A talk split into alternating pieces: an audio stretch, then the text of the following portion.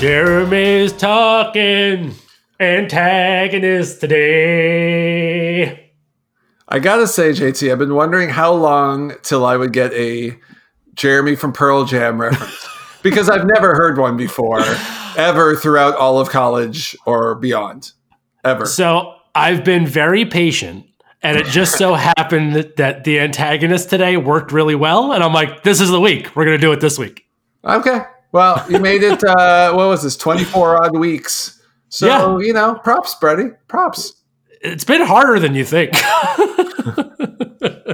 but we are genuinely talking antagonist today, Jeremy. Are you ready? I'm not ready. Okay, I'm, I'm done with my antagonism role.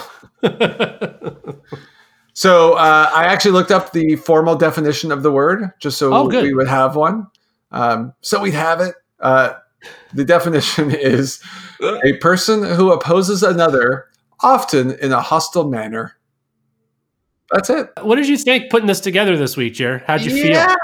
Well, you know, I felt okay until you chided me a little bit. feel? I'm not saying it wasn't deservedly, but you know, So we are now three for three with you in the last six weeks, where you pick one, and then about Tuesday rolls around and you go, I don't love this one.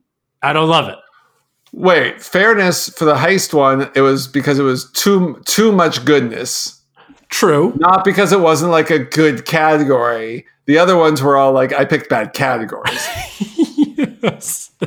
well, just because I uh, keep ignoring my own advice doesn't mean I'm going to keep picking bad categories. Listen, I love the categories you pick, and I, I actually had a lot of fun with this week. So I'm very happy with it.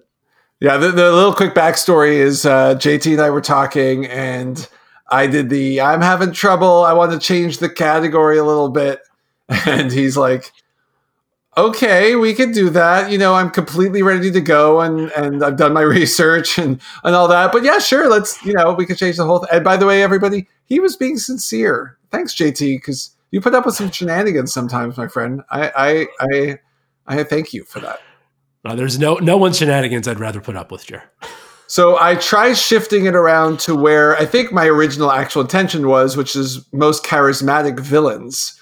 But JT made some very strong points, which I completely agree with. That that really is a different category, and he didn't want to use this list for that list. And so we sort of noodled around a bit, and and I gave me a new framework on how to approach this list, which about 30 seconds later I went off and had a ton of fun with. So now I'm feeling good. And I, I was feeling good until you got as excited as you did about how well you were feeling. And now I feel like my list is going to be really weak in comparison. well, that, that I can't I can't do anything about that. Well, we'll find out. Should we uh should we see if there's any Shawshanking to be done? Let's see if there is a Shawshank. So, for those of you who do not know, Shawshank is the most rewatchable movie. So, every week we choose is there a movie that is so implicitly part of this that we just name it and then don't talk about it? Jeremy, I will ask you do you believe there's a Shawshank this week? I do. Really? Yes, JT, do you believe there's a Shawshank this week? I don't. Okay. Now I do, and I think I'm going to say this in a semi cryptic way to see how quickly you pick up on where I'm going. At the time when the movie came out, and even probably until the internet, you would never ever have picked this character again. So it's a likable. What, what? Let's make sure we say this clearly. It's the uh, it's the top five antagonists that you were kind of rooting for. They don't have. They could be likable or unlikable, but something about them or their plot you were you were supportive of. Yeah, I think supportive is a really good word. I, I sort of looked at it like you understood their plight and you were like, yeah, I totally get it. And I'm, I'm to a certain extent, I'm rooting for you more so potentially than the protagonist. Right. But the but their plight can't be, for example, mass destruction. Right. They can't just be like a, a embodiment of evil. Correct. Right. Okay.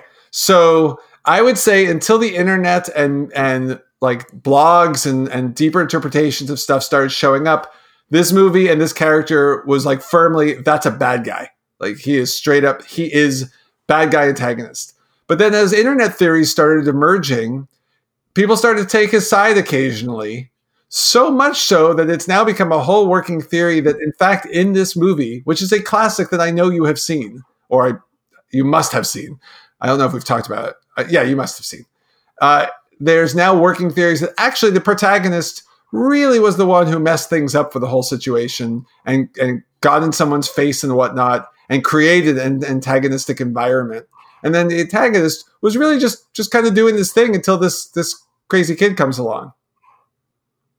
This is fascinating. I have no idea what you're talking about. There's one on my list where I kind of was like, this could be a Shawshank, but then I was like, nah, I don't really think it is. And it's definitely not what you're talking about. So I'm very interested to hear what you're talking about. All right, well, I'll wrap this up then because it's not meant to be the mystery forever. But there's now the reason I'm putting it in is because of this shift in pop culture, etc. But there's now a TV show that revisits this the, these characters, and we see both sides of the story much clearer and it is a lot uh, murkier than it once was. So much so that on this TV show, the former antagonist is considered in many ways the protagonist.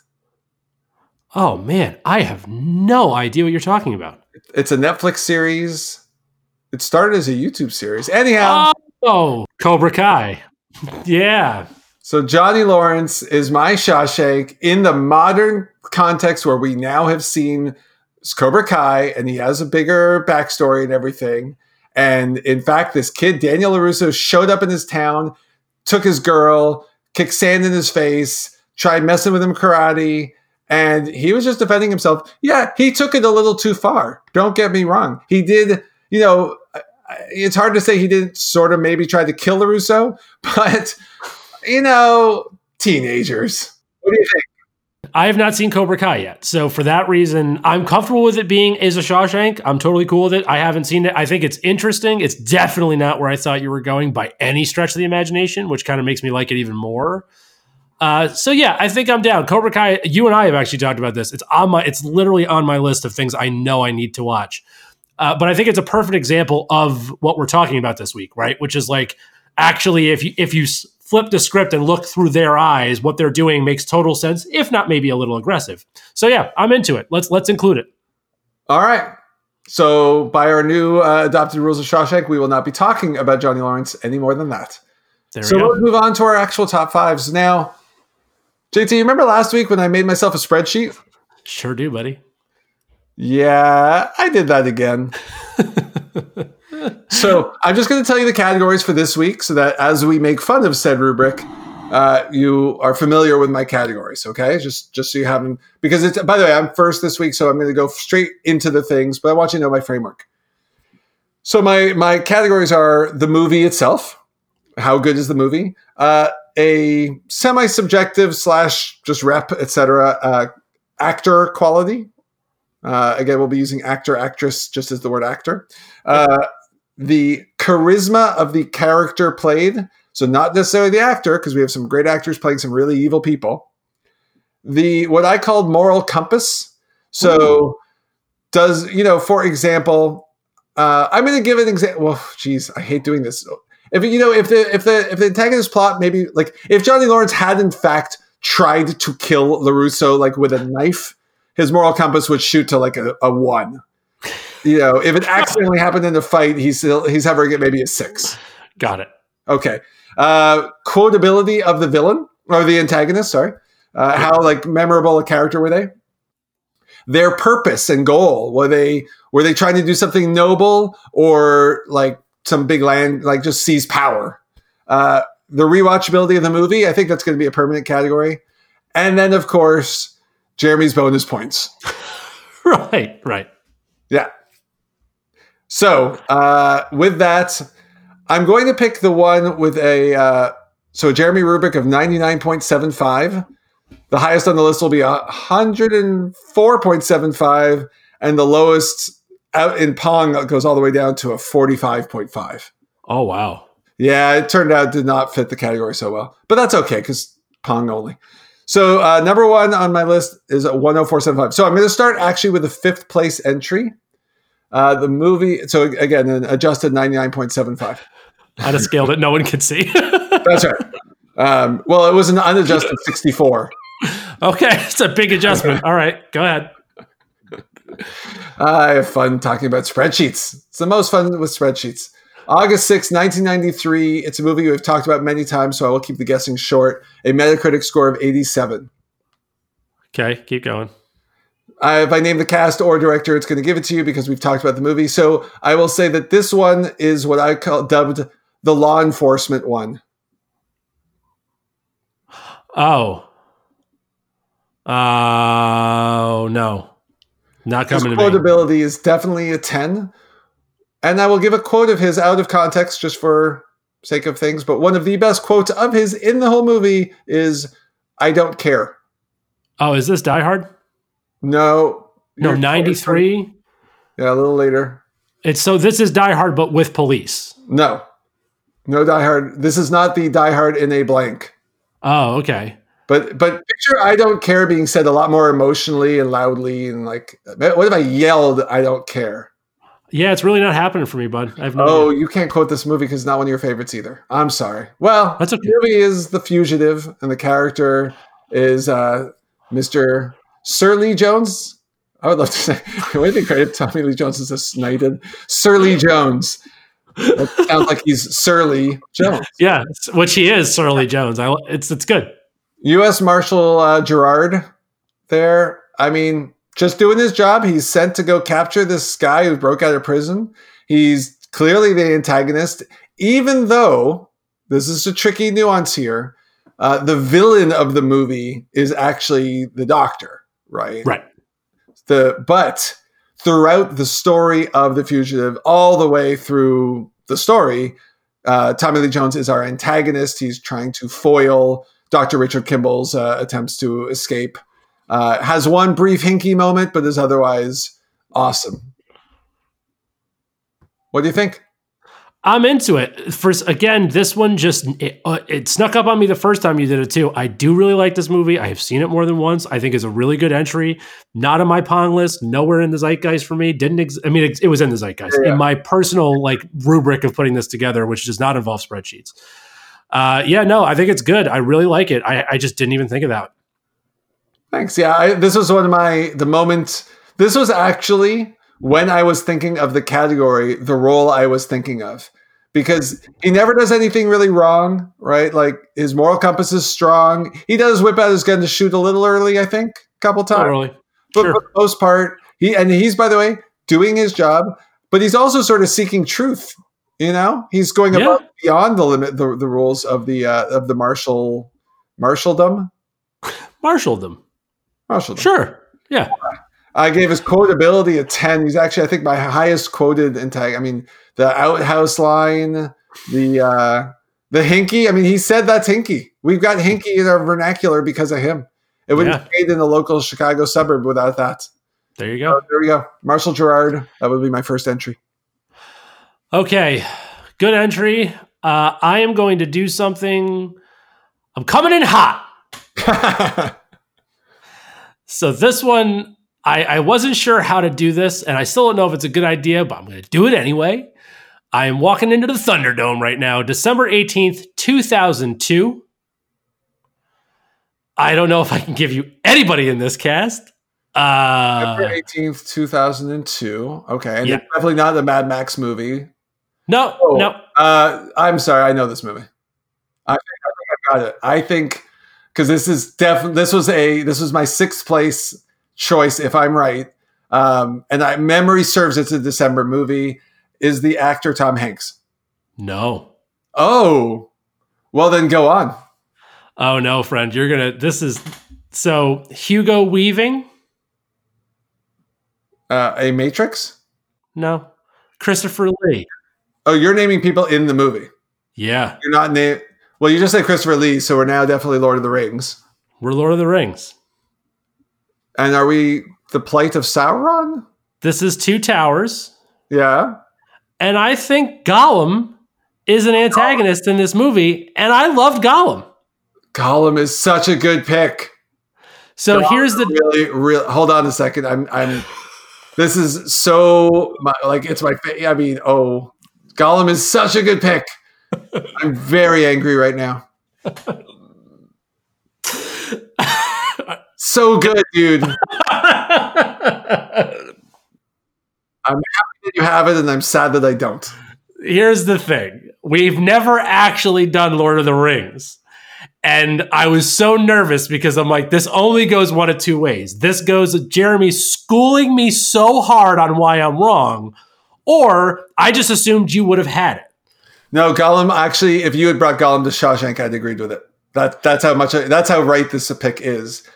I mean, technically, we would say more like Smeagol than Gollum because he was the good one. But you know, not so. So yeah. So look, this is the most research, and I'm not going to do all the trivia because you know all of this stuff. Oh, but like, I know, and I'm not going to like some of it. The audience, I think, would be interesting, but all the same. I just, again, I am not a big Lord of the Rings guy. I've seen all of them at least twice, but like, you know, some of them have been like in passing uh, in the background. I know enough of the story. I love the story, but it's a lot. It's a lot to take in. It's a lot to keep track of. And if you don't know the true backstory of a lot of the stuff, it, it's not hard to follow, but it's just not as meaningful as like Star Wars for yeah. me or the MCU, where I know all the little, I get all the jokes. Yep. Right. But Gollum was the very first person I thought of when we did this. Because as not a huge Lord of the Ring guy, I actually wanted I didn't look a lot of this up. I looked up a lot about the the trivia, but like he was a good guy who became a trickster because of the ring, right? Like he wasn't ending worlds. He wasn't like a he was a bad dude. He was doing bad things, which is when he got out of Smeagol and into Gollum County, I guess. but like he is the reason the quest eventually works, at least that particular part of the quest. Like he tried, Samwise is so mean to him, which sticks out to me so seriously that like there was two or three inflection points, I think, where he was going to turn the corner and be good, and Sam always ruins it. And just Gollum for life, man. Hashtag Gollum for life. I felt like Gollum's like an awesome antagonist, and like I rooted for him. You wanted him to be better. Uh, it's a great pick. I, I I could pick some nits with some of that things, but not nothing worth picking nits about. It's a great pick. Uh, Gollum is a very maligned soul who does have an important part to play. Well done. I'm gonna leave it there. I'm so yeah. I'm so happy.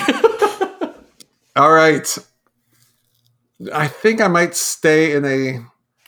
Oh, no, this was one of my favorite picks, so I'm going to leave it for later. I will go with my third pick in the list. Um, so that's a Jeremy rubric of 102.5. Ooh, okay. A Metacritic. This is going to throw you way, way off because I didn't realize how incredibly bad the Metacritic score and, and critical reception of this movie. Uh, it's a 56, which you should utterly ignore when you're trying to figure out what movie this is because when I, I just don't think you're going to realize that. I'm, I'm stunned. I went reading the negative reviews to know why, and it's entirely because of the timing. Uh, December 11th, 1987. Oh, okay. Uh, the cast includes John C. McGinley. You know who he is? Yeah. From The Rock and uh, Scrubs yep. and stuff. Yeah. Uh, Hal Holbrook. Martin Sheen. Okay. Sean Young. Daryl Hannah. I mean, I know all these people. Daryl Hannah, by the way, terribly cast in this movie. Uh, and then the Michael Douglas and Charlie Sheen. Do oh no, directed by Oliver Stone. I'm I, I'm I'm, I'm kind of out of things to tell you. Why? Yeah, for some reason it's not resonating. Even though the second you say it, I'm going to know it. Well, my nickname for why this person is this person was just motivated a little too much by greed. Greed is good. So is this? Yep. Gordon Gekko. Wall Street. Gordon okay. Gekko. So it's funny. I'm going to be really, really self-effacing on the cast right now. The second you said like the first three actors, I was like, oh, this is this. Like it definitely has to be Gordon Gekko. But then there was a part of me that like really didn't want to be wrong about that because I uh, feel like I should know this movie better. So I was like, don't like I don't want to. But yeah, okay, go on. Gordon Gekko. Yeah, Gordon Gekko. I'm into it. Gordon it. Gekko. You know, uh, I, I, you know, while evaluating how did he do on the old rubric, other than his moral compass and his purpose, in other words, his only real goal was to be greedy, uh, but his moral compass suffered as well. Otherwise, you know what? Uh, but what a great antagonist, right? Like, and yeah. and he did like he took him under his wing. He did a lot of the right things. And then he, you know, obviously flipped around a bit. Didn't kill anybody. Didn't um, e- even his plot like he didn't go out of his way to hurt people other than Charlie Sheen, who he felt wronged him. Right, sure. my protege, I took under my wings, and now because of his daddy's union job, he's not going to stay on board. What the heck, man? Right. Great use of under his wing, by the way, given the plot of the story. Thank you. Now, uh, the only trivia I, I, I, thought was really worth talking about, other than, by the way, there's tons of great casting what ifs and stuff with this movie, uh, but we can leave that for our friends at the Rewatchables. Um, Michael Douglas modeled his performance uh, after Coach Riley, uh, Pat Riley, when he was at the Lakers, which I, I thought was like a really cool. And can immediately I, see it. Can immediately see that right? Like, yeah, same thing. I read that. I'm like, you almost see the facial mannerisms, almost, you know? Yeah, yeah, it's really good. Yeah, and so, uh, you know, Anacott Steel by uh by Anacott Steel, or no, blue, blue. No, is blue something. something loves something loves blue horseshoe. No, purple horseshoe, blue diamond, green clover. Let's move on. What's next on your list sir? Uh, I am going to break the list and I'm going to do a twofer. It's definitely blue something. it's blue something. Blue, blue something spirit and the cut steel. Yeah, I don't know. All right, go on. Breaking the list. I'm gonna do. I'm gonna. So it's a twofer. So I'm gonna give you two dates, and I'll give you a bunch of the stuff, and you'll understand why in a minute. Deal. So the first date is February 10th, 1995. The second date is November 6th, 1998. Respectively, a 16 and a 41 on Metacritic. well, it's not the Mortal Kombat franchise. It's not. Uh, so these are two movies, right? Two movies, same lead, same lead in both. Okay. So what were the? Sorry, 96, 98? 95 and 98. And it's it's a is it a sequel or do you have not, more me that you want to give me before I guess? I can give you more. So I'll give you the second film. So the one in 1998. Here's some of the NFL legends that were on screen. Bill Cowher, Dan Fouts, Dan Patrick, Lynn Swann, Lawrence Taylor, LeVar Arrington, and Brent Musburger.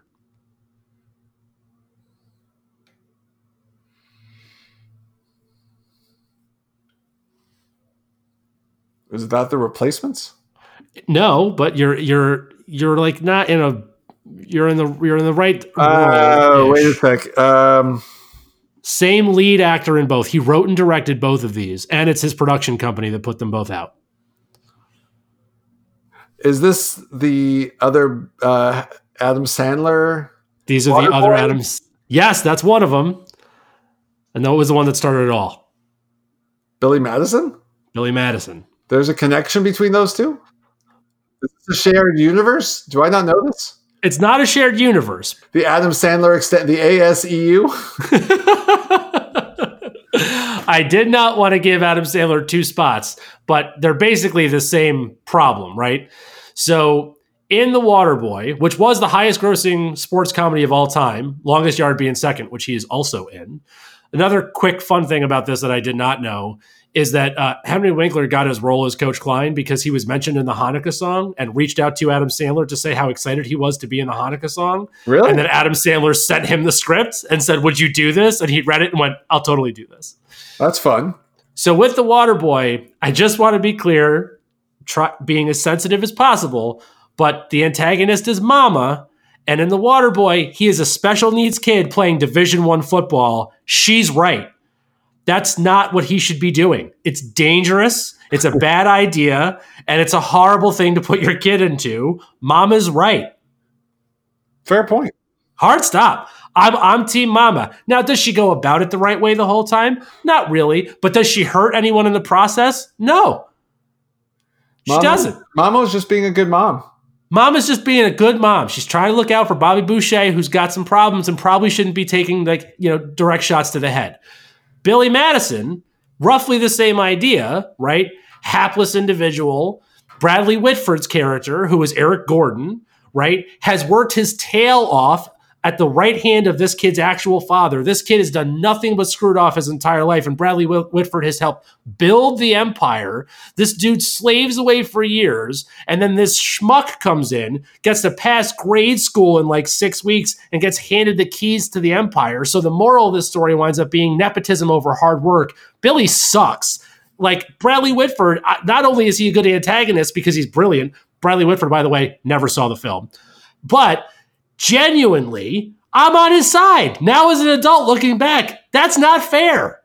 That dude was all he was trying to do was be a good guy and get his job that he worked hard for. R O C K. That's a very, very good point. Uh, these are good picks, man. These are good picks. I, I think that I think I think uh, Bradley Whitford more, possibly slightly more so than Mama. I because I, uh, I I love Billy Madison because it's a huge, it's a great comedy. But yeah, totally like in no way does he obviously doesn't deserve it. You know, hence Carl. But yeah, right. yeah, yeah, like, and, and, I wanted to do, I wanted to do them both because at, at, first, when Billy Madison was a 16 on Metacritic, I'm like, yeah, of course it's not going to score well, but that's like embarrassingly low. Really, a 16? It's a 16. it doesn't deserve that. It's, I mean, maybe it's, it's not only nostalgia. It's a cute movie. No, it's a good movie, and it's the same thing. Like, but then I was thinking about the Waterboy, and I'm like, okay, the Waterboy is a better movie with a better cast and a better story, but still, the antagonist being Mama, I agree with. But like the more I thought about Bradley Whitford, who I also just adore, uh, like I couldn't be more upset for him. I'm like, no, I'm actually t- the more now as an adult looking back, I'm 100% team Eric Gordon. Screw Billy, bad kid, get out. Well, consider me Miles Davis. All right, moving on. Uh, I'm going to let you choose based on my uh, my my titles because I am saving one for the last one now. But you can either have the the perfectionist or the robot which one do you want robot robot okay june 25th 1982 metacritic score of 84 on imdb it is the 171th movie of all time uh, i'm not going to say the director it is too much a giveaway but here's what's fun this movie also stars sean young and daryl hannah from wall street by the way again try to stay away from the trivia on wall street but go read everything about. I never really knew this. Daryl Hannah's everything about her performance, casting. She was apparently getting in fights with everybody on set. Apparently, a total disaster over there, which I had no idea about her. She seems very pleasant. Anyhow, back to our movie here. Sean Young, Daryl Hannah, Edward James Olmos. Ooh. One of my favorite 80s that guys, uh, M. Emmett Walsh, who we've talked about a few times recently. You, you do love that guy. Well, he's in all the movies I love. Uh, Rutger Hauer. Okay. And Harrison Ford. Oh, Blade Runner. Yes. Is I oh wow, I didn't realize that was 82. Okay, I'm interested to see who you're going to pick here, even though I think it's probably pretty clear. But go ahead. It's Ruck, it's Rutger Hauer. It's uh, it's the it's the rep. Well, I guess they're all replicants. uh, his name is Roy Batty. Roy Batty. Yeah. yeah, I have this. This was in my pong list. Yeah. Uh, you know, he was created and all he wanted to do was stay alive. He, a, a, few things started going a little wonky, but he wasn't trying to, to do anything. Now, I gave him a, uh, let's see, what's my adjusted score? An adjusted 100.5 on the list. Uh, where he failed was around moral compass and quotability. Although that said, the quote, uh, and I'm going to read this one uh, all those moments it's his i think it's his final line in the movie or second to the last line all those moments will be lost in time like tears in the rain mm. Rutger Hauer wrote that quote apparently submitted a lot of his own dialogue he has written a book since uh, i had no idea uh, i think it's his finest performance in the movie even though he's had such an amazing career and again if they had just let him be you know, they could have they could have like been like, hey, come in, we're gonna, you know, you can we're gonna send you to the moon. You can go live on the moon, or you can go do this, or you can go do that, or reprogram him to be, you know, whatever they need. But no, they just try to kill him and shut him down. And uh, he defended himself. Maybe not the best way ever, but I feel for the guy a little bit. You know, this is on my contender pong list for this very reason. It, it, like, yeah, I love this one. I totally get. Also, with a name like Rutger Hauer, I think you have to be an author. Yeah. I just want a movie with like Rutger Hauer and Jürgen Prochnow and all these like uh was the uh the the guy who's now in the he was in the Mandalorian, the director, uh Werner Werner Herzog. yeah. I just want I just want movies with all these people just for just so we have to read the cast.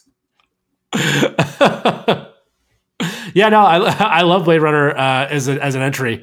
Um, I'm stoked it made your top five. Thank you. What you got? All right, I'm going to stay in a similar vein. So, June 12th, 1987. June 12th, 1987. Yeah. I always check to see if it's in my actual top five.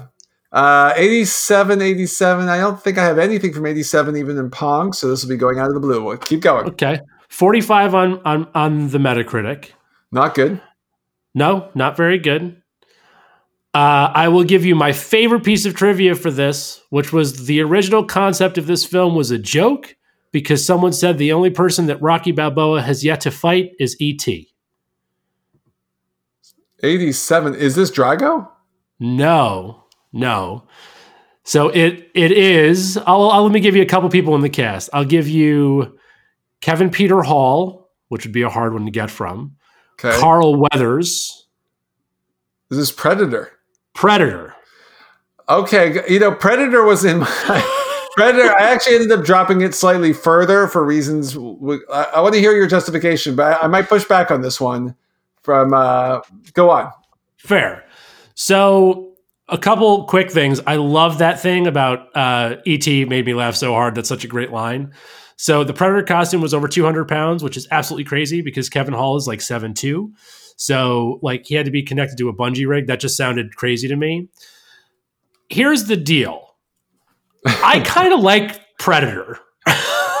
like like they're hunters and they kill people for trophies and wear their skin. That's really bad, like across the board. But they do have a code. Like they don't kill innocent people, they don't kill the sick, they won't hunt you if you're unarmed. If you defeat their kind, they show you a tremendous amount of respect. They basically honor seppuku, which is like they, they believe in an honorable death right? Killing another one of them is the greatest crime among each other. They don't kill each other unless somebody else started the actual conflict.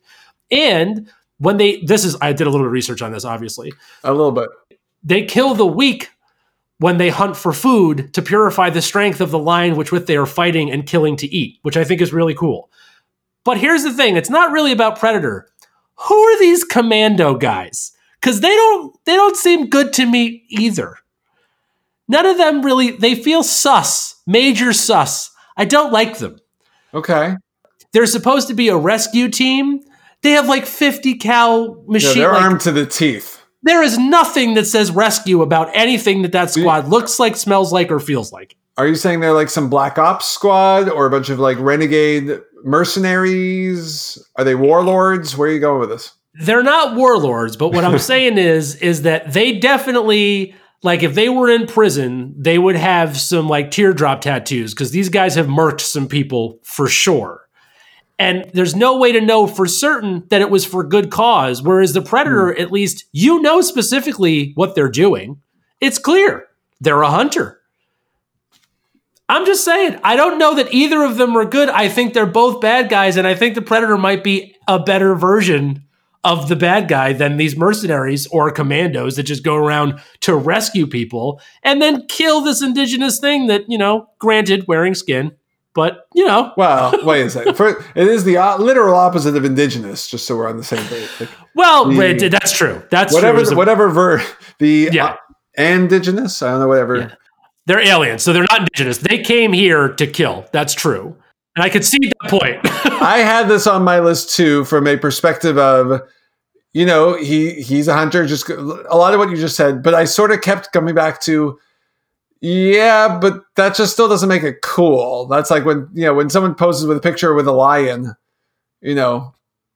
I kind of reached my nah. Can't make my. I can't quite root for the guy, but I I do respect the logic you're bringing to the table. So I won't. Uh, I'm not. You know, I get it. I get it but I'm not uh, I'm not fully on board. Is all I'm, I'm going to leave that with. But I think it's a lovely pick for for discussion purposes. I think it's totally reasonable. Again, I, I agree with everything you said about why the Predator shouldn't be on the list, but I don't want to lose sight of the people that were supposed to be the good guys potentially not being that good. That's my big argument. All right, I think in light of you doing the Predator, I think I'm switching my order for my last two because I I like my other one more.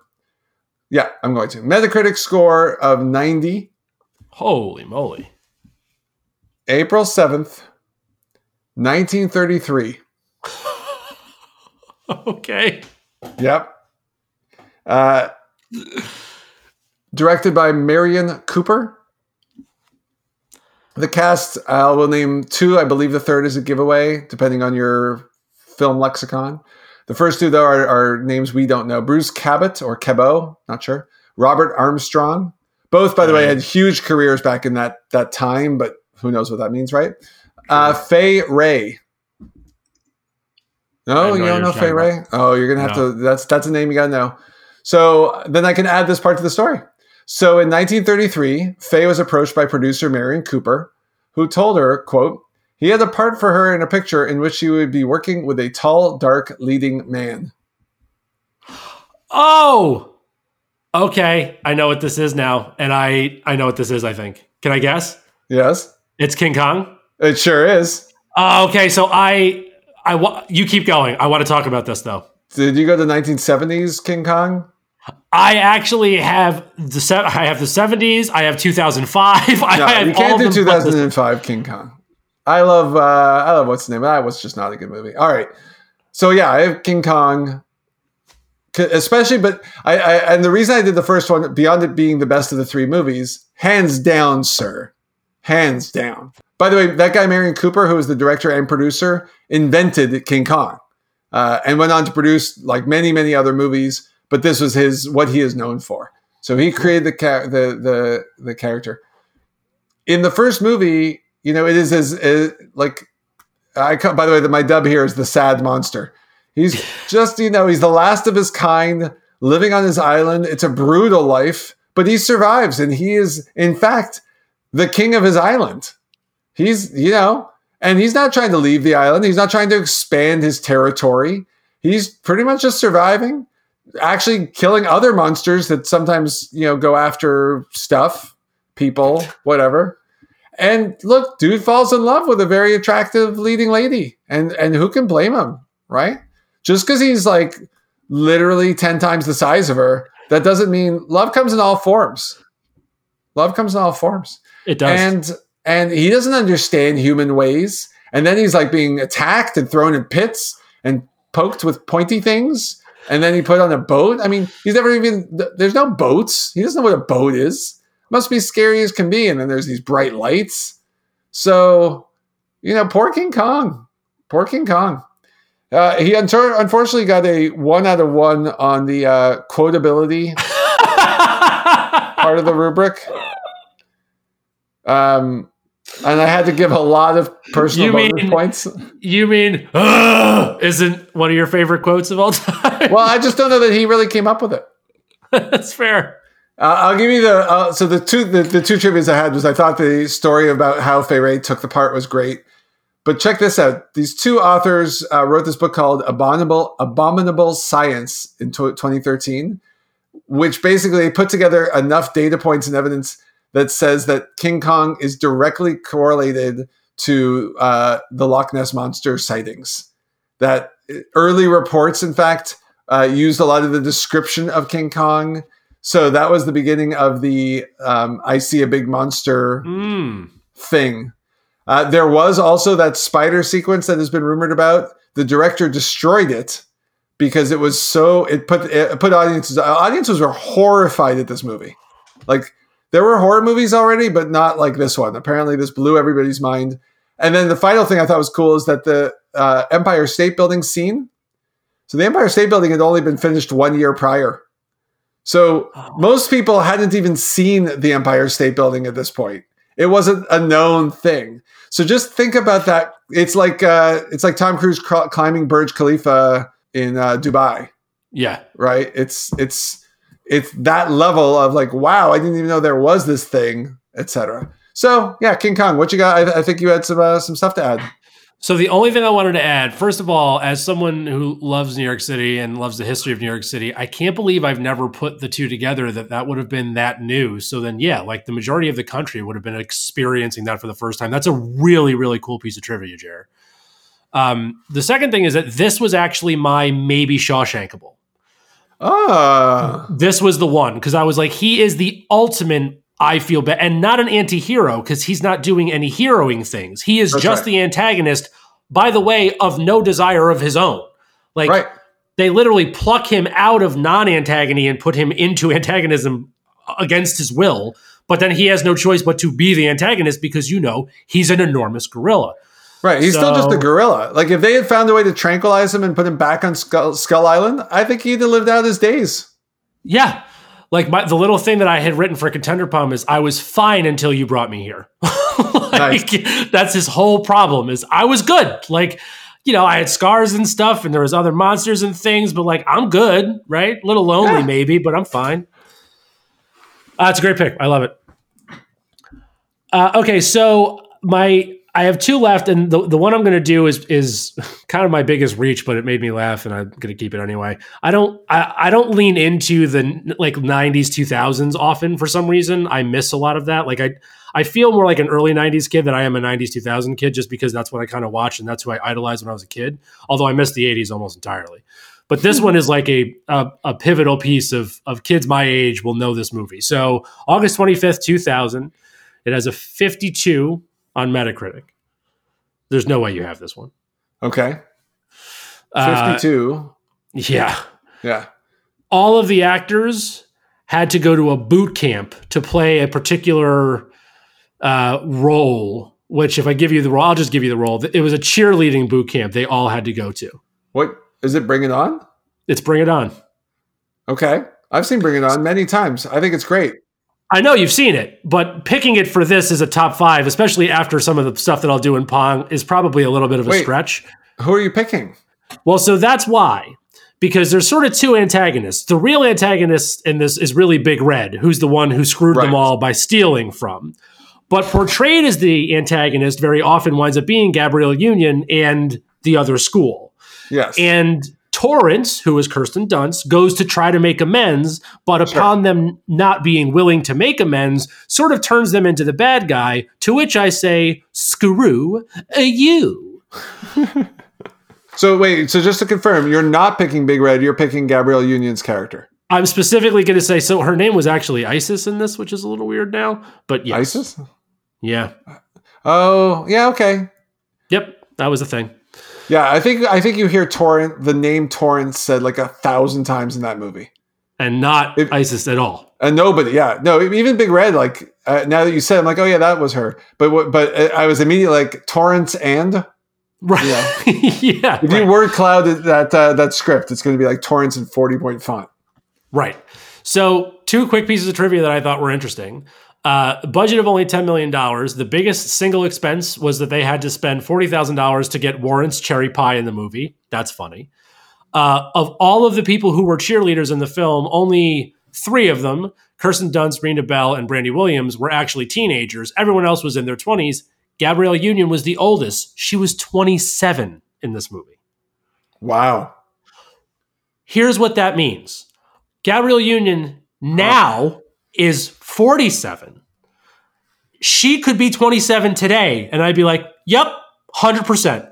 Gabrielle Union's 47. She looks incredible, dude. Incredible. Wow. Yeah, nuts. Anyway, so Rancho Carne means meat ranch, which is a stupid name for a high school for a stupid group of cheaters, both with Big Red, but I'm also not letting Torrance off the hook. Because here's the deal they went, found out all this stuff was stolen, went to make amends, found out that they weren't going to make amends, and then went out and hired a choreographer anyway, which means they didn't learn their stupid lesson and they didn't do it the right way. And it took them three full acts to just do what all the other cheerleaders were doing anyway. So for that reason, Gabrielle Union is a phenomenal antagonist for which I rooted for the entire time in that movie the first time and will every single time thereafter. I accept. Thanks.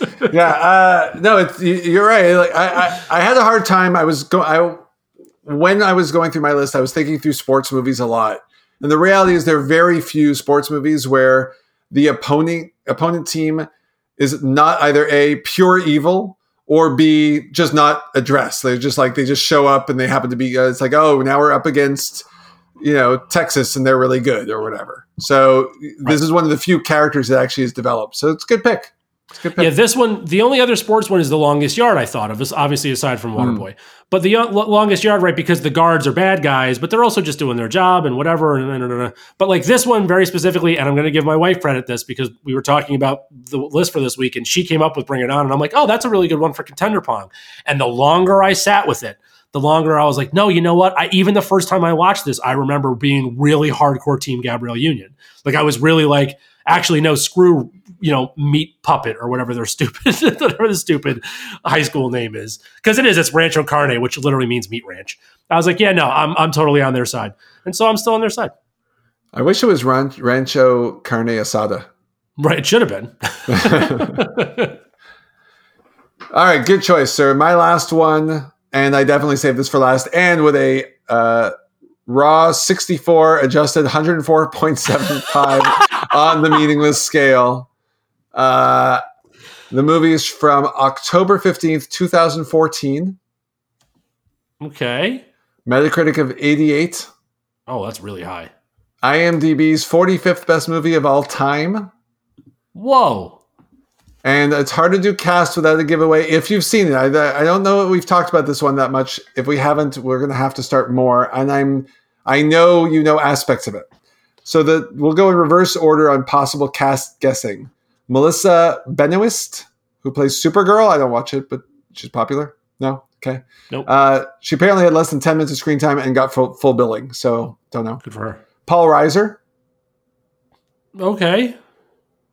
Miles Teller. Okay, I love Miles Teller. Uh, not as a person, actually. He seems to be like a horrible person, but he's a very good actor. This is what year did you say this was?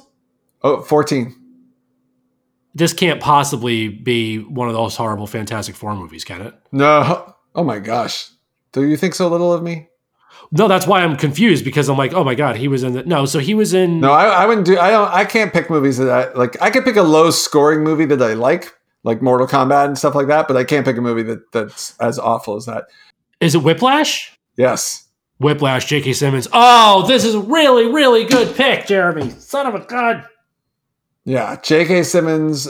First of all, Whiplash was filmed in 19 days. Whole movie.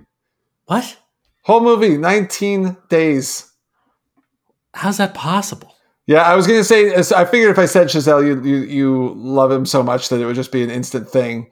Uh, J.K. Simmons, take a guess how many awards he's won for this performance. Well, let's see. Oscar Golden's after uh, six. Forty-seven. every everything, every list, every like uh, um, film festival, everywhere this movie went, he won. Uh, I still would argue that it should have won Best Picture over Birdman that year. I think it's a, I think it was a much better movie. It's to me a sports movie done better than most sports movies are ever done.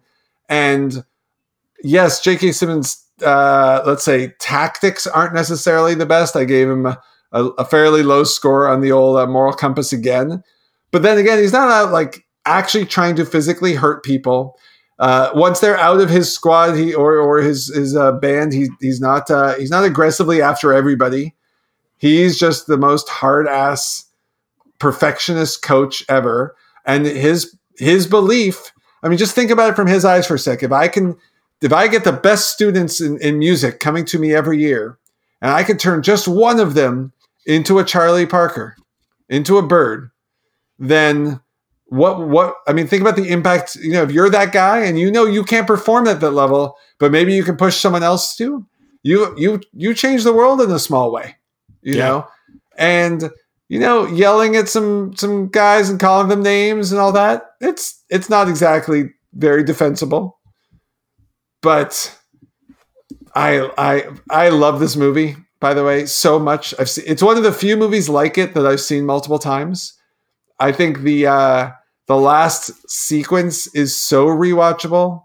Yeah. It's insane. Uh, if anything, I only would have taken more. Uh, apparently, there was supposed to be a whole sequence of um, Fletcher at a playing on his own and showing that like he's just not that good. Like he's really good, but not that good, kind of thing. And they decided not to put it in because enti- the movie is entirely Miles Teller- Teller's perspective. So it is only showed from his vantage point. And apparently, by the way, he's in every single scene of the movie, which I had never realized before. Mm.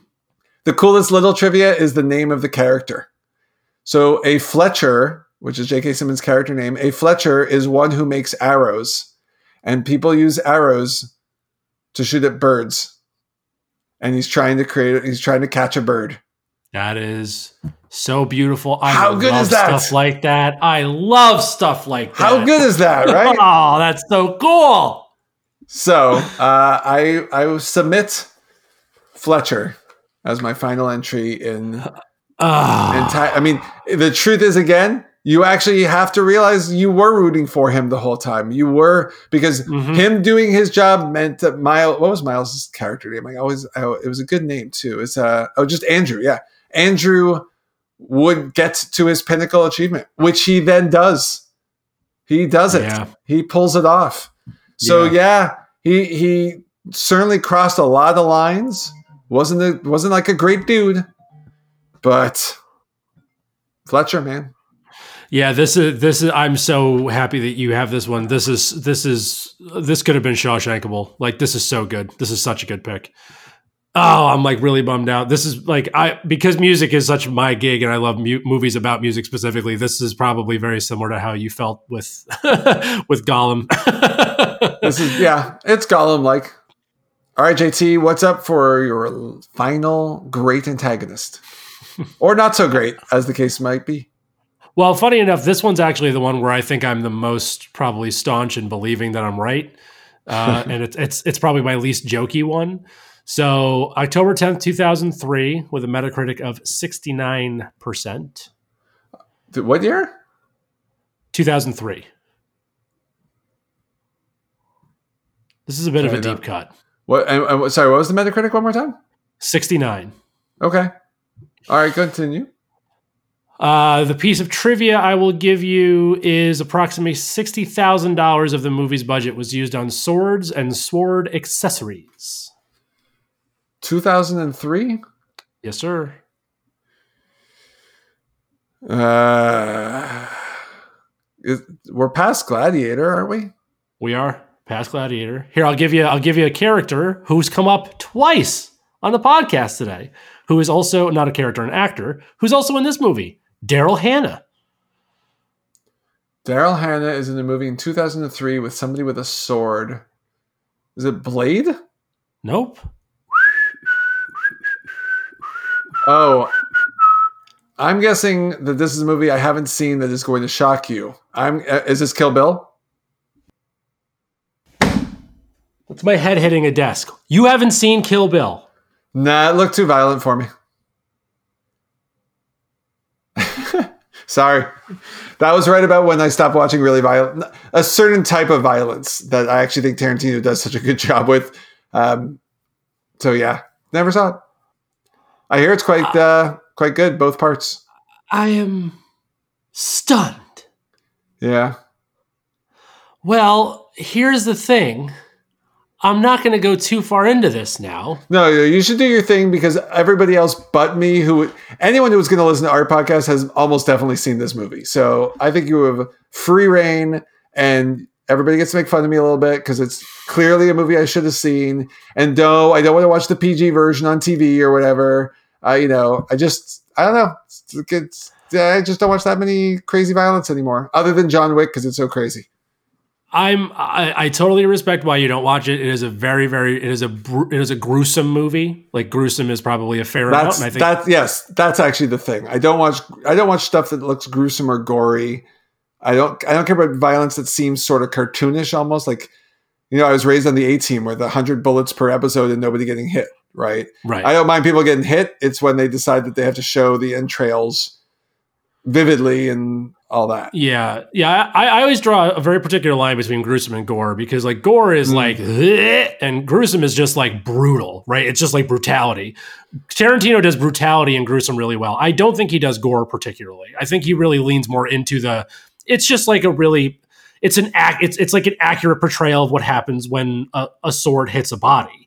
Yeah. Uh, so anyway, I'll I'll keep it. I will get a little bit into it, but not too. So very specifically, the person I'm talking about is O-Ren Ishii, which is Lucy Liu's character. Okay. And Lucy Liu's character in this, really interestingly, was supposed to be a Japanese actress from the beginning. And then Tarantino saw Lucy Liu in Shanghai Noon and literally changed the entire thing to make it a Chinese Japanese American just so that Liu could play it. Wow. And she played this so beautifully. Another little Tarantino thing, which is always so much fun. At the beginning of a fight scene with O-Ren and the bride, O-Ren says in Japanese, I hope you save your energy. If you haven't, you may not last five minutes. Of course, the exact runtime on that scene is four minutes and 59 seconds because Quentin Tarantino, everybody. Mm-hmm. So without ruining stuff, but with still getting into it enough, O-Ren Ishii's backstory is incredible, right? She watches something happen to her parents. It like totally changes who she is. She becomes this wildly talented assassin thing. She kills a pedophile guy. She cements her place in, in as one of like the biggest underground people in all of Tokyo and basically runs the yakuza. She has the crazy the crazy 88 and that girl with the crazy swinging Macy thing, which is awesome. Uh, she's just incredibly BA. Like she's one of those BA female characters I think we've ever seen, and she's domineering and dominating over all these men in the yakuza underworld in the movie, which is really powerful. But why specifically I think she's worth rooting for is because like it's not really her fault, guys. Like the entire Viper squad did a thing. She's the most and easiest one for the bride to find because of her credentials in the Yakuza. So really the entire movie is a Bill problem. And then Uma Thurman goes around killing a bunch of other people because they were tangentially involved in following the lead of this other guy. Where in reality, like Lucy Liu in this role as O-Ren Ishii really is like her own heroine and probably deserves her own movie. And she's super badass. So I think she's like a really good like she's an antagonist in the sense that she's a bad guy, but she's a bad guy that like I almost wasn't happy that they had to fight each other because while I was on board for both of them, like she was only an antagonist by happenstance and not by direct relationship and that sort of was a bummer because she's a, such a good character and played beautifully by the way i can't believe you haven't seen this movie so i guess um you're probably right yeah or, maybe not yeah well did did she did she kill unnecessarily well, it depends on how you dis- define unnecessarily because she kills, but she kills very bad people. And she has a very, she's kind of a predator sense here, where it's like very specific moral code, does bad things, but for good reasons. And even though it's the underworld, she kind of keeps the underworld as clean as possible. I don't know. So, in the hypothetical where I had seen it, given that we've done 24 of these and talk about movies constantly, what would you project I would have been responding to you here? Yeah, tell me what you thought I was going to say. Let's hear that. In in as much my, but you have to try to sort of sound like me, is you know, without without being without you know, careful, JT. Listen, I only do Michael Caine impressions. I don't do any other impressions. I I think what you would have said is. I agree, sort of, but she's more of a bad guy that does some good than a good guy that does some bad. That's what I think you would have said. So, so what you're saying is she kills, but she saves. But right, she saves. Does she save more than she kill? I don't think so. All right, all right. Uh, that was a fun list. And should we move in, into our Pong? Yeah, phase. We should. All right, so we we've changed it up a little, everybody. The way we're playing Pong this week, because Pong Pong fluctuates a little. This week we will name the year of the movie, and we will describe the the job or whatever that the, the antagonist was doing. It's, it's their perspective. It it's it's the what, what did you say for King? Let's let's use the King Kong one as the example. Uh, literally, I was fine till you brought me here. right. All right. Uh, so you went last, so I'll go next. 2002. Uh, look, I'm a law enforcement agent, and I was just trying to track down this guy writing fake checks all over the country. Oh, it's just Catch Me If You Can, Tom Hanks. yeah. Carl Hanratty. Hanratty, that's right. Yeah, yeah. Well, we have to. There has to be some version of like that that fits our cat. Like agreed, like antagonist. Oh, yeah. But yeah. Oh, Catch Me If You Can's on my list. It's on my oh, okay. list. Hundred right. percent. Next. Uh, let's do eighty-five. I'm just trying to do my jobs, you darn kids.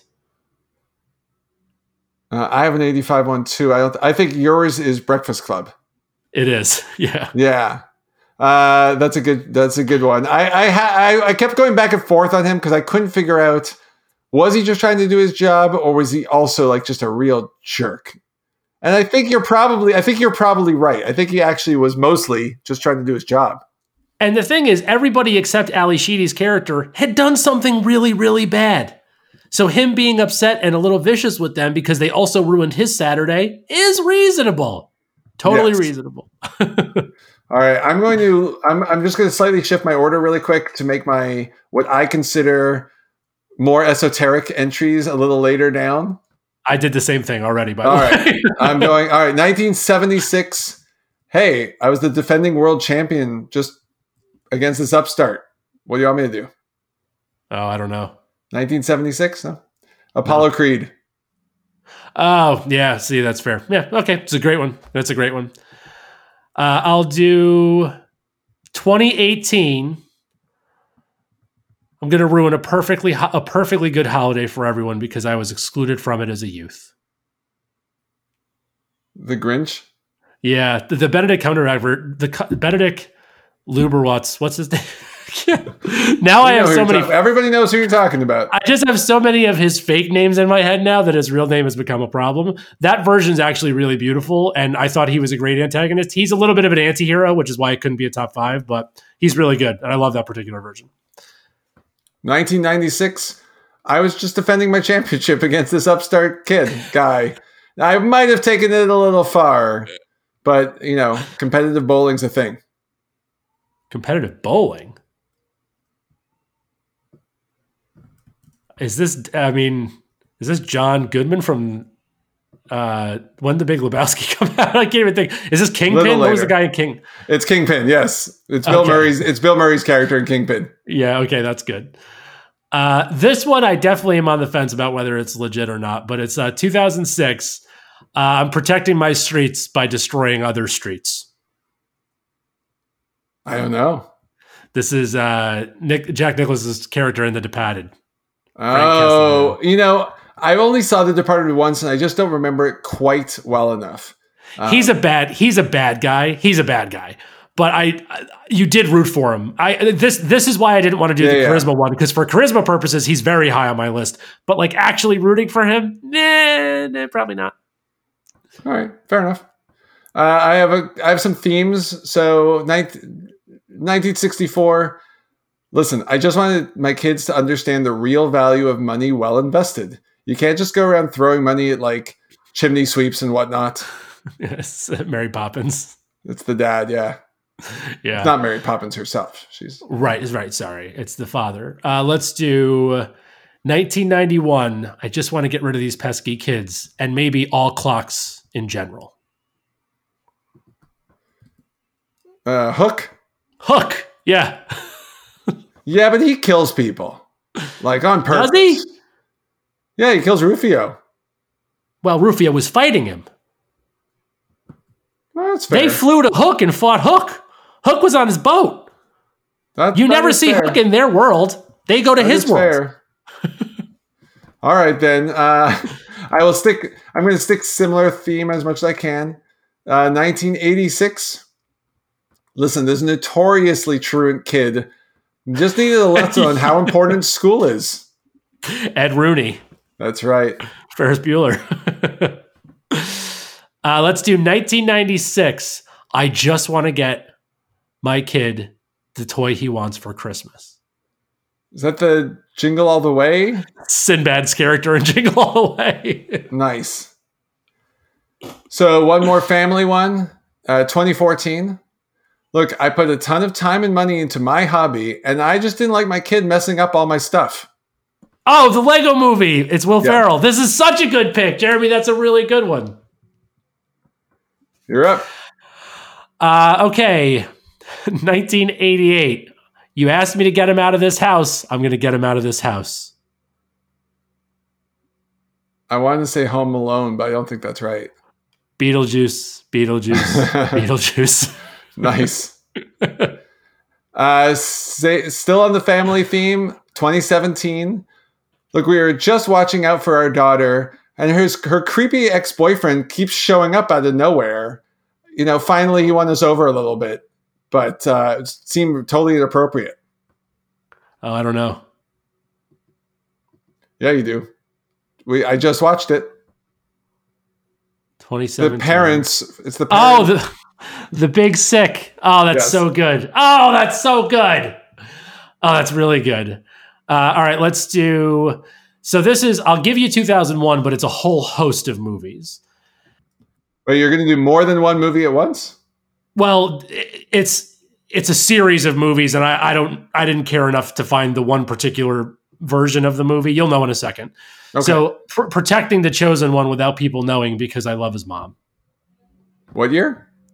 2001 is when the first one came out. I, I don't know what you're talking about. What, This I is should. Professor Professor Snape from Harry Potter oh, yes. because he's an antagonist for like Yeah, seven yeah. of those eight movies. Yeah, yeah, yeah. Good choice. Uh, all right, I'm going to go into the legal field for a little while here. 2011. Uh, actually, just I should have bundled this with the other one. As a federal agent, I was tracking this gang of car enthusiast thieves around the world. uh, is this The Rock from the Fast Five? Yes. Okay. All right, so let's do 1996. I just want to keep the house clean and my head, my kids happy. This is a rich. Um, house clean. Is it Mrs. Doubtfire? No, but that that's a fun one. No, this is uh, Beethoven, Charles Grodin's character, the dad. All right, I think you'll like this one. 1984. Look, this rogue cop comes to my town and he starts harassing a prominent local businessman. So I send a couple of my best men out to go uh, make sure he's doing the right thing. Beverly Hills Cop. That's the one. Bogomil. That's a that's a great one. Uh, okay, the only ones I have left are kind of like kind of esoteric, funny ones. So we'll see. Uh, let's do 2010. We all just want what's fair, except for this one guy who refuses to be a partner with anyone. oh, I'm feeling like I should know this, but I'm not getting it. Social network. Uh, nice. I still have a few more, so I'm going to keep. Uh, we'll keep rolling. 1995. Uh, I received orders to fire my missiles. I lost contact with uh, Naval Command. I'm just following those orders. Oh, is this Hunt for the Red October? Close. I don't know. What? Crimson Tide. Crimson Tides. Okay, yeah, fair enough. Uh, let's do 1975. Just keep swimming. Just keep swimming. I have no idea what you're talking about. Jaws. Oh, I'm rooting for the fish. you're rooting for the fish. Fair enough. 1995 again. Honestly, I had been a thief all of my life. I was just trying to finish one last score, and look, a lot of things went wrong. But I was just trying to get out of LA. Escape from LA. Heat. Oh, okay, that's good. Uh, I have two jokey ones left. Uh, one is 1997. I'm just floating around. Not up. Uh, No, what? Titanic, the iceberg. Uh, I love it. By the way, did you know that Billy Zane was in Back to the Future 2 as one of the thugs? I did. I did. I, only because I researched it for this podcast. Nice. Uh, I'm going to give a should be, and what I mean by that is, I think this movie was disappointing, but the uh, but the b- because the way they took the story, but it could have been so much more. 2018, a science experiment left me in a very compr- my father's science experiment failed sp- science experiment left me in a very compromised condition, and I was just trying to survive. 2018 father's failed experiment. I can't. Like, it's not coming to me. So it's Ghost from Ant Man and the Wasp. Uh, I think she could have Oh. been such a great, great, like, uh, friendly antagonist. But she went, if they had just had like a couple of scenes about like how she tried a good path and it failed, instead it just went straight into her attacking unnecessarily, which is the big problem with that whole movie. But we'll go on. Fair. So this is my very last one. Uh, 1996. Take over and kill all the bad things.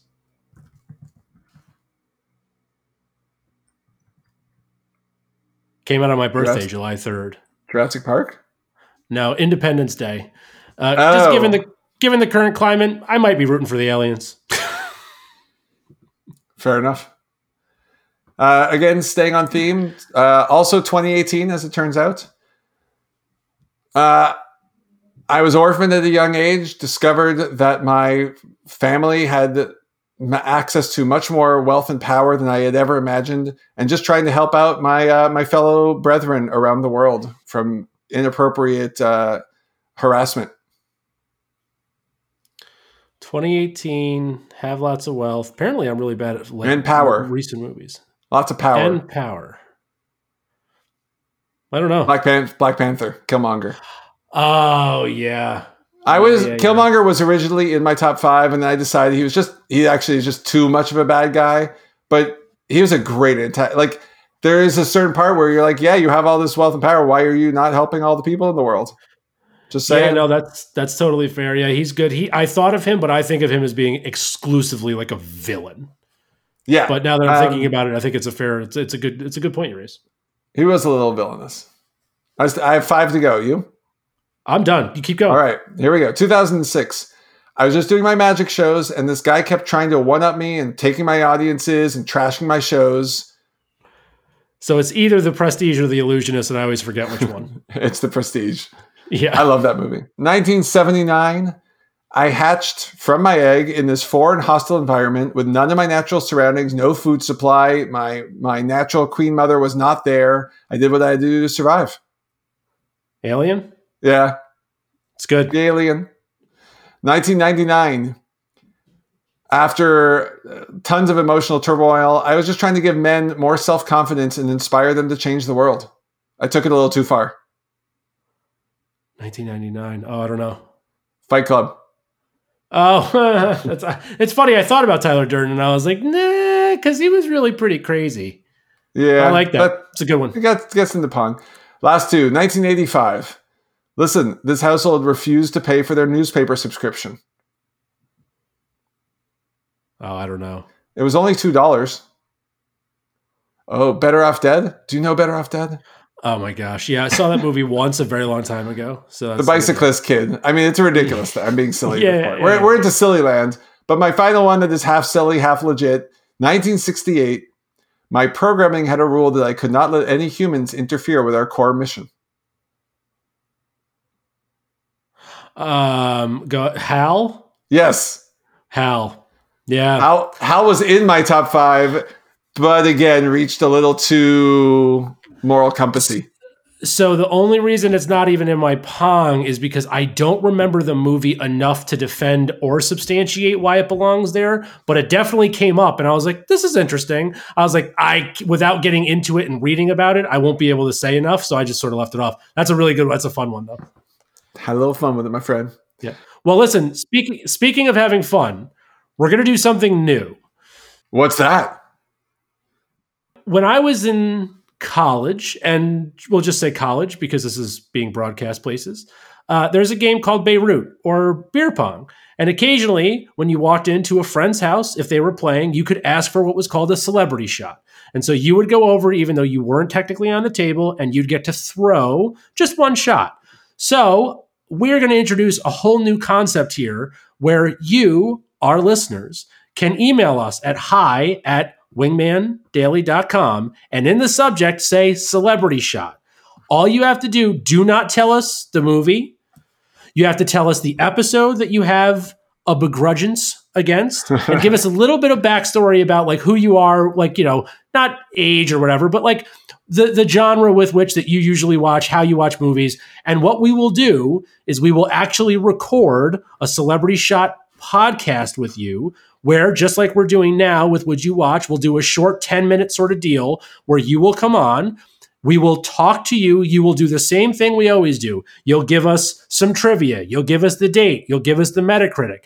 And then we will give the floor to you as to why it belongs to be in the list. The only rule, it could not have been on our list, obviously, and it couldn't have been mentioned in Pong. It needs to be a genuine omission by both Jeremy and I. We're going to do our best to get to these. If we get a lot of them, we'll have to figure it out.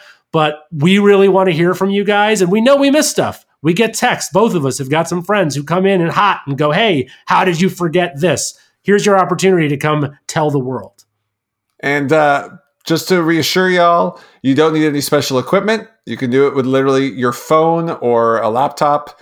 Uh, we'll we'll send you links to do all the stuff. Everything's done on you know the cloud. If you've heard of the cloud, we record on the cloud, and uh, and and we can make it as short as long as you want. You don't have to go. It doesn't have to be like a ten minute diatribe about something. You just want to talk a few minutes and have a little funsies back and forth with us. We would love to engage.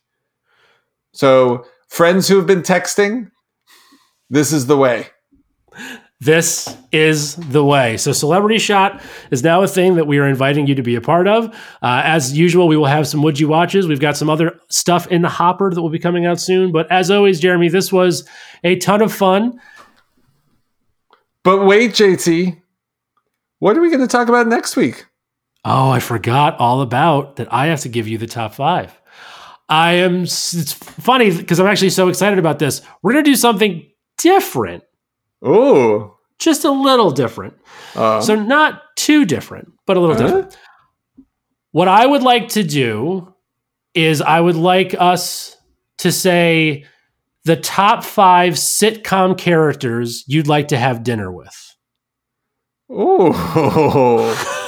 Top five sitcom. Okay, you have to write that down. Top five sitcom characters that I would like to have dinner with. So the idea here, right, very specifically, is because I, what I liked about this week is, you know, I love when we do the big movie stuff, and that's great. But I really like the character side sometimes too. And I thought it would be fun. First of all, we haven't really done a TV one yet, and you and I True. also go deep on TV stuff. This one I think is a nice foyer into the television world because you can pick. We're not doing comedy, drama, whatever. Anybody who's been on a sitcom that you think it'd be fun to hang out with. Who are the five people that you really, really wish you could do? The character, not not the actor, the Right, actual character. for a dinner. Sure, dinner, drinks, whatever you want. They're going to come to your house, make it board game night. You're going to spend an extended period of time with this character in your home. All right, I like this challenge, sir. I'm gonna. I, I, I I'm gonna have fun with this one too. I have a hunch. I have a hunch because I got 80s sitcoms that, that and 70s because I grew up on like the terrible sitcoms of the 70s. So this should be interesting. Part of the reason that I got excited about this is because I think, unlike movies, sitcoms are really generational. So there's some stuff that like we have overlap when we both get into the 2000s, but like me Mm. in the 90s and you in the 80s, there's a good chance that you definitely weren't watching what I was watching in the 90s, and I certainly didn't see anything you saw in the 80s. So there might be some full blown misses, which I think it will be fun to explore. Was uh just just so I can was uh since I never watched it, it's not my timing. Was Hannah Montana a sitcom, JT? It was, but it was that's I'm a little too old for Hannah Montana. Ah. All right. Well, either way, you know, as Mr. Fletcher would say, not my tempo. Perfect. Well, thanks as always, Jeremy, and thanks for letting us be your wingman, everybody.